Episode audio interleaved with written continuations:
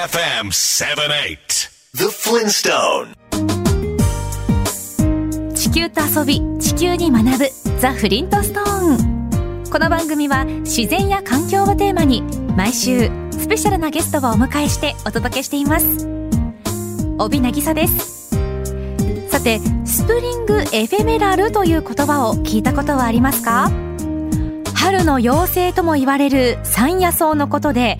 代表的なものとしては紫色の可憐な花を咲かせるカタクリや白くて小さな花をつける二輪草などがあります。そんな山野草は明るい落葉樹の森で見られるそうですよ。群生地をネットで検索して春の妖精に会うための里山トレッキングを計画されてみてはいかがでしょうか。お天気がいいと歩くだけでも気分が上がりますよね。今週のゲストは NPO 法人リーブノートレースジャパンの代表理事岡村太斗さんです。リーブノートレースとは直訳すると足跡を残さないとなりますがこの言葉にはアウトドアで遊ぶ時にフィールドである環境に与える影響を最小限にして楽しみましょう。そういう意味が込められているそうです。今日はそんな考え方を広め指導者を育てる活動をされている岡村さんに登山やキャンプなどの野外活動で自然に与えるインパクトを最小限にするための7つの原則などを伺います。Bay FM The Flintstone Nature is beautiful The beauty that cannot be man-made. ベイ FM から帯渚がお送りしているザ・フリントストーン。今週のゲストは NPO 法人リーブノートレースジャパンの代表理事岡村太斗さんです。まずはリーブノートレースジャパンというのはどんな団体なんでしょうか？はい、えーとですね、リーブのトレースというのは、えーアウトドアレクレーションによるインパクトを最小限にして、はい。環境へのダメージをなるべく少なくしてアウトドアを楽しみましょうという、アウトドアのテクニックですかね。うーんまだ新しい団体なんですよねそうなんですよ。日本ですとお2021年に NPO 法人で立ち上がったんですが、はいえーこのリーブノートレースって考え方自体は北米でこう発展しまして、はい考え方自体は1970年代ぐらいからございます。うん。あの以前から自然愛好家の方の間には撮っていいのは写真だけ残していいのは足跡だけという合言葉があるんだよっていうふうに番組スタッフから聞いたことがあったんですけれども、じゃあこのリーブのトレースの考え方っていうのはちょっと似てるあですかあのね全くその通りだと思います。はいあと日本には立つ鳥後を濁さずであるとか、ええ。まあそんな言葉もございますし、はい。えーあとは単に何も残さないっていうだけではなくて、うん。えー自然を変える原因になるようなものを持ち込まないであるとか、うん。あとは自然を楽しんでる時にもお自然をなるべく変えないようにしようであるとか、うん。まあ、そんなのも含んだ考え方ですかね。もうミニマムインパクトもう最小限に最小限いうことなんですね。ただやっぱりどうしてもあのインパクトがあるのないのって、えーそういうふうにこれいいの悪いのって聞かれてしまうんですけれども、我々が自然の中に入ると必ずインパクトを残しますので、うん。ですのでそのインパクトを、まあ、皆さんの持ってる経験値皆さんの持ってるアウトドア技術で最小限にしましょうという考え方ですので、えですので、まあ、経験が少ない人であるとかあとは技術が少ない人って当然まあ、高い人よりもインパクトを残すかもしれないんですけれどもその人が悪いっていうのではなくて、自分のできる範囲で一生懸命ミミニマムにしましょうっていう考え方ですね。えーリーブノートレースには7つの原則があるとオフィシャルサイトに載ってましたけれども、あはいまずはどんな原則があるのか説明していただけますか？はい、えっと、まずじゃあ7つの原則をひとまず紹介しますと、ええ原則1はあ事前の計画と準備ということですね。はいで原則2というのが影響の少ない場所での活動。これはキャンプサイトとかトレイルの問題ですえね。えで原則3がゴミの適切な処理。うんで原則4があ見たものはそのままにということ。で原則5があ最小限の焚き火の影響。うんですから焚き火をやってはいけませんではなくて最小限にしようということなんですね。で原則6が野生動物の尊重。はい。で原則7が他のビジターへの配慮ということで、まあ、環境に関することなんですけれども他の、まあ、ビジターさんはい。あーへの配慮というのも7つのうちの1つに含まれているというところですかね。アメリカ発祥のリーブノートレースは国際的な団体で、支部はカナダやニュージーランドなどにもあって、世界90カ国ほどでアウトドアでの行動基準になっているそうです。Catch your motion on Bay FM 78. The Flintstone. ベイ FM から帯渚がお送りしているザ・フリントストーン。今週のゲストは、リーブノートレースジャパンの岡村太斗さんです。この時間は、リーブノートレースの7つの原則についてお話を伺っています。特に詳しく教えていただきたい原則があるんですけど、この原則4、はい。見たものはそのままということで、あそうですね。先ほどのあの、し撮っていいのは写真だけと非常に似てるんですけれども、例えばどうでしょうかね。あの、聞いてる皆さんも何か、あの、まあ、自然が豊かな観光地に行って、はい。何かお土産に、うん。例えば貝殻を拾って帰るとか、はい。あとは、まああ、せっかく登った山の山頂の石を持って帰るとか、はい。時にはそのビーチの砂を持って帰るとか、うんうん。うん。うん。まあ、そんなのお土産としてやられた方もおそらくいるんじゃないかなと思うんですが、ええたった一人がえ例えばあーまあ貝殻を持ってくること、あと石を持って帰ることは、まあ、ほとんど生態学であるとかあとは地形上にはインパクトないんですけれども例えばそれが有名な観光地ですと、お毎年何十万人という方が来てでそれが何年間も積み重ねると本当に貝殻が一つもなくなってしまったり山頂の地形が変わってしまったり、南西諸島の方のお土産で星の形をしているような砂があるかと思うんですが、ええあの時にお土産屋さんで売ったりして、はい。ああいった砂ですらなくなってしまうことが起こりうるんですよね。ですので、まあ、たった一人だから大丈夫だろう。確かに一人だと大丈夫なんですけれどもそれが、えー何万人もそれが何年も積み重なると大きなインパクトになってしまう、うん。こういうのをこう英語で accumulate effect って言いまして、はい。えー日本語だと累積効果っていうふうに我々訳してるんですが、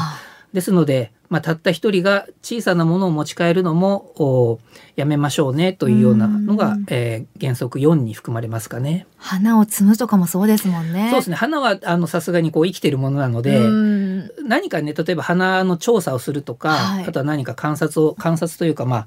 まあそういった目的があればあの、い LNT は別にダメですよとは言ってないんですけれどもお目的もなくあとは、まあその、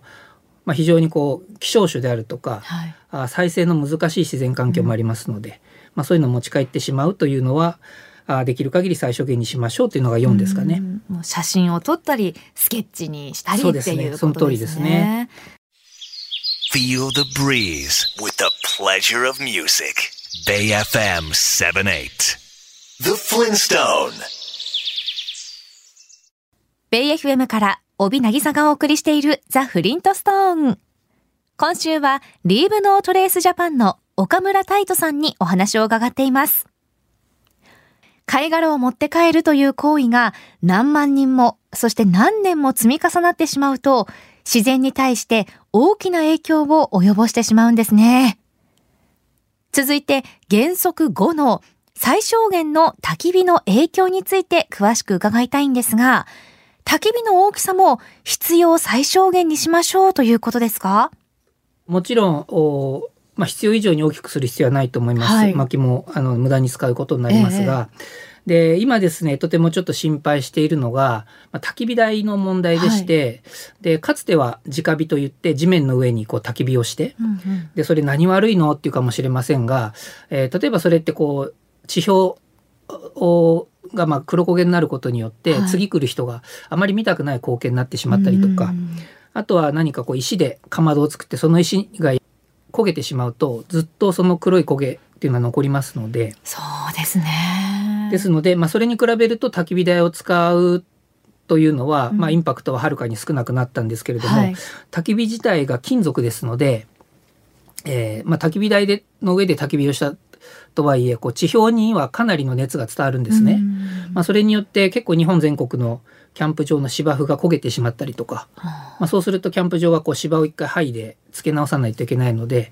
ですので焚き火台を使ったから大丈夫ではなくて焚き火台をどう使えばいいのかまで考えていただけると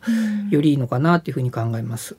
リーブノートレースの焚き火のテクニックは焚き火の跡を残さないというふうにそうですホームペーね。ジにも載ってましたけれども、あと現実的に実際この登山行く人であるとかあとはまあパドリングスポーツカヌーやる人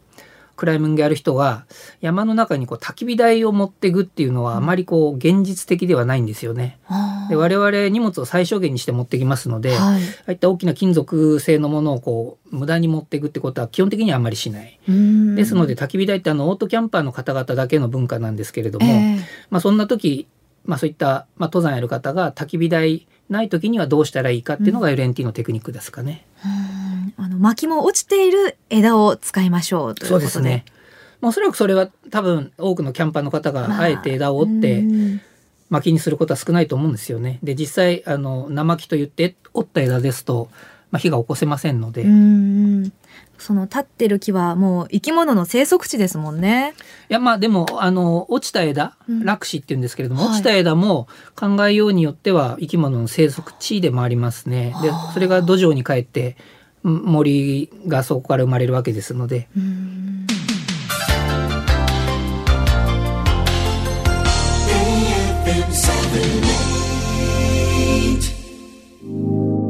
BAFM The Flintstone Blue Planet Full of life and color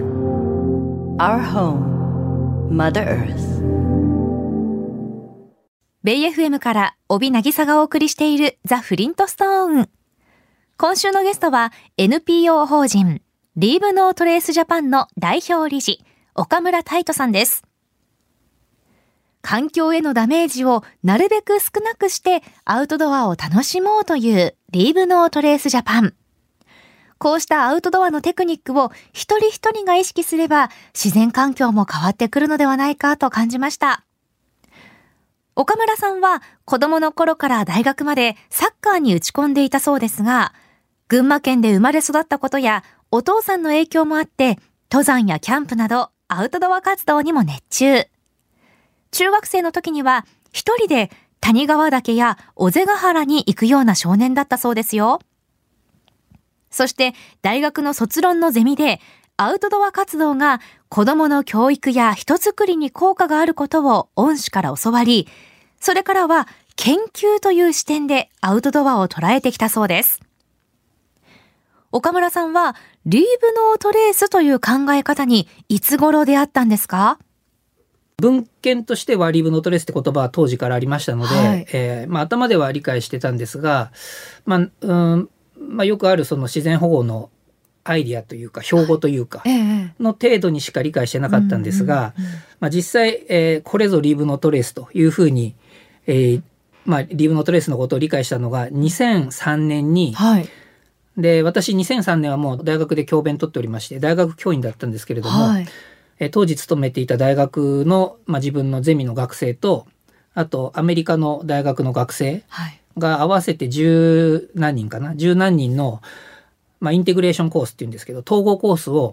2003年に、えー、アメリカのグランドティットン国立公園というところで2週間ぐらいずっと山を歩くという、2週間のこうコースの中で10日間ぐらい連続で山の中にいるというコースに学生連れてきまして、はい、でその時に、えーまあ、現地のといいますかアメリカの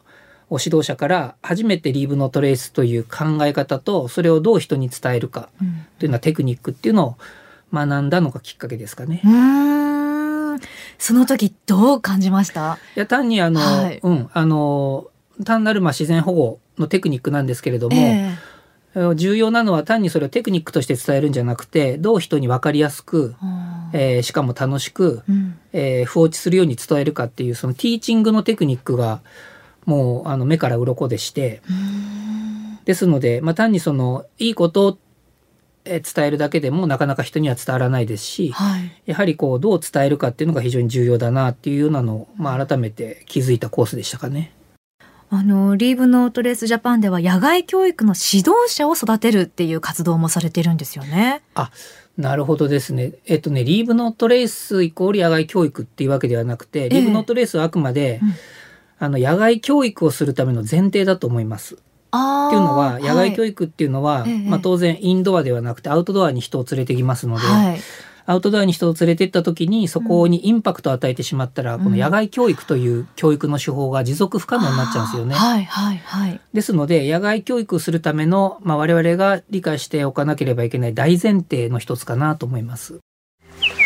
Catch your motion on Bay FM 78 The Flintstone ベイ FM から帯渚がお送りしているザ・フリントストーン。今週はリーブノートレースジャパンの岡村太斗さんにお話を伺っています。自然保護のテクニックをただ単に伝えるのではなく、ティーチングのテクニックがまさに目から鱗で衝撃を受けたんですね。リーブノートレースジャパンには、アウェアネス、トレーナー、そしてマスターエデュケーターという3つのコースがありますが、岡村さん、どんな内容なんですか？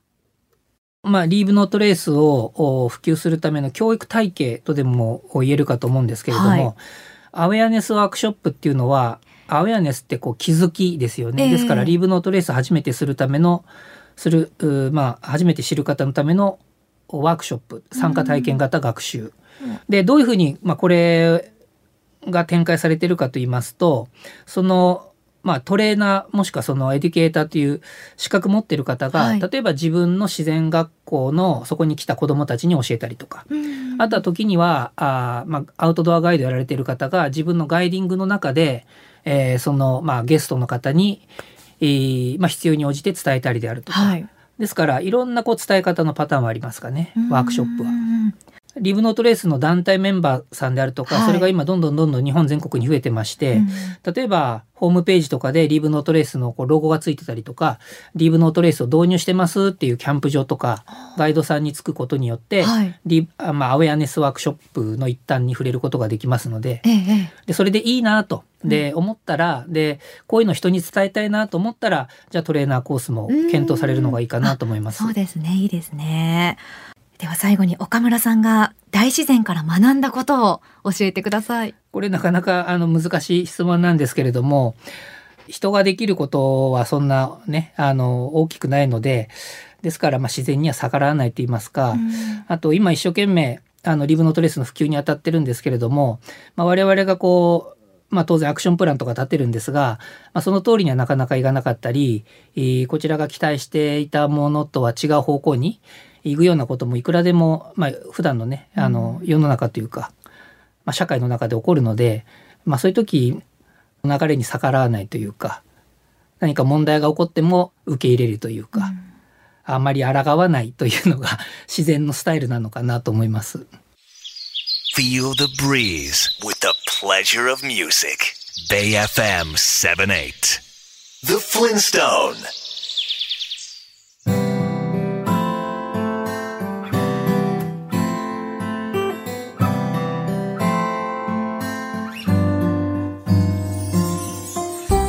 今週は NPO 法人リーブノートレースジャパンの代表理事岡村太斗さんにお話を伺いました。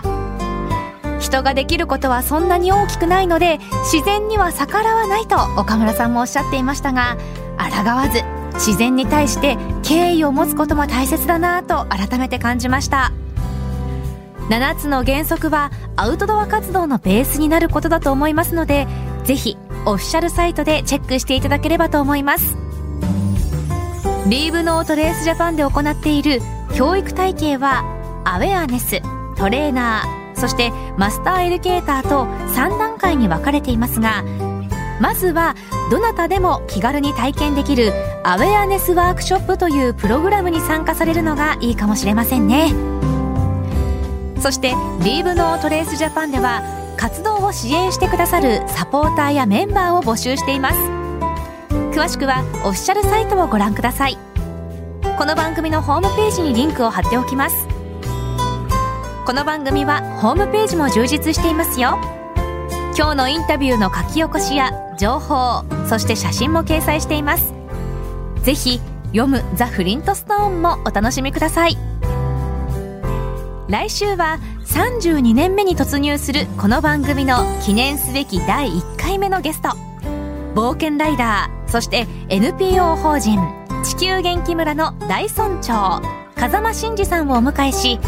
人も地球も元気になる活動の最新情報などを伺います。お楽しみに。